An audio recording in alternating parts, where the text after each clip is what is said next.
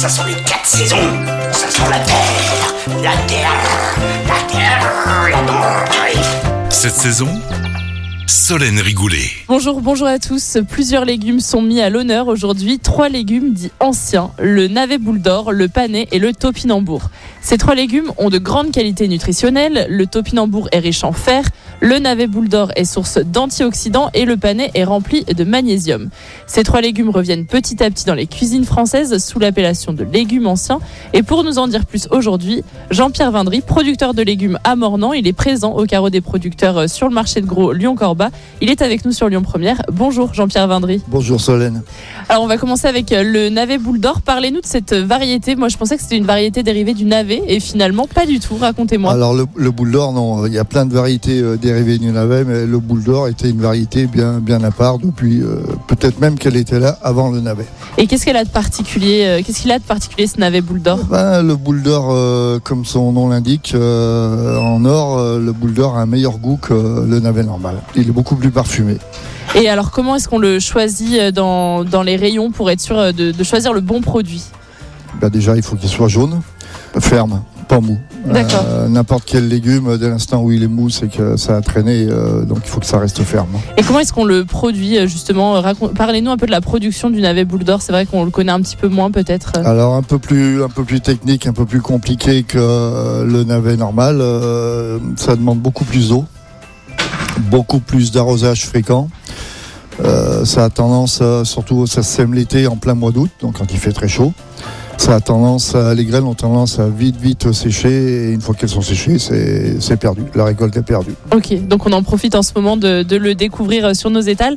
Euh, le panais, lui, en ce moment, euh, c'est la pleine saison. Euh, Parlez-nous un peu de sa saison, justement. De quand à quand est-ce qu'on le trouve et à quel moment c'est mieux de le consommer? Alors panais boule d'or, ça démarre octobre jusqu'à fin avril. Et alors le panais, pareil, euh, comment est-ce qu'on le, le produit on, on dit que c'est un cousin de la carotte? Le panais, c'est la Rolls-Royce de la carotte, dans le sens où c'est un produit nettement, nettement supérieur en qualité en gustative. Et on le consomme comment, justement?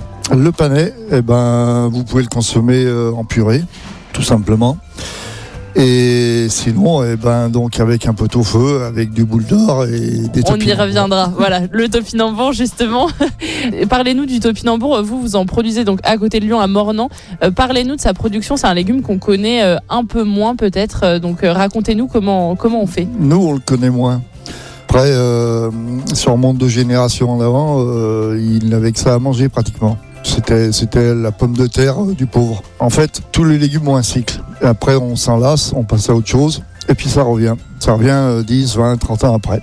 Et le topinambour est en train de revenir euh, 30 ou 40 ans après. Quel goût ça a pour ceux qui connaîtraient pas, si on doit le rapprocher d'une saveur euh, Légèrement, légèrement artichaut. Et euh, au niveau de la consommation, par contre, euh, on fait pas un plat complet de topinambour. On le, on le cuisine avec quoi? Il faut éviter. C'est mieux de le couper. Après, vous pouvez l'accompagner d'une viande, en- avec un jus de viande, avec d'autres légumes, euh, haricots, pommes de terre, euh, champignons, mais toujours en plus petite quantité que les autres. Et vous, euh, vous avez commencé à nous en parler, votre recette avec qui cumule ces trois légumes, le panais, le topinambour et le navet boule d'or. Bah, le pot au feu, évidemment. Et alors, comment on fait? Ce qui est important quand on fait des légumes dans un pot au feu, c'est la, comme pour la viande, c'est d'en mettre euh, beau- beaucoup, le plus possible de variétés. Faut faire cuire euh, dans l'ordre des plus, des plus longs à faire cuire et finir par les plus, les plus rapides. Sinon, on se retrouve avec euh, de la purée de certains et d'autres qui seront pas cuits, Et ben alors, on va essayer ça et puis on se régalera avec euh, le panais, le topinambour et puis euh, entre le navet boule d'or. Merci Jean-Pierre Vindry. Je rappelle que vous êtes producteur de légumes à Mornan. Et pour la petite histoire, le navet est originaire d'Europe et des fouilles archéologiques ont révélé qu'il y a des siècles, il était cuisiné directement sous la cendre. Et puis moi, je vous dis à la semaine prochaine pour découvrir un autre produit de saison. Cette saison, avec le marché de gros Lyon-Corba, expert en saveur, expert en fraîcheur. À retrouver en podcast sur l'appli Lyon Première et sur lyonpremière.fr.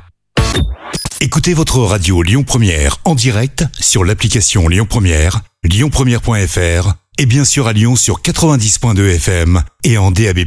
Lyon Première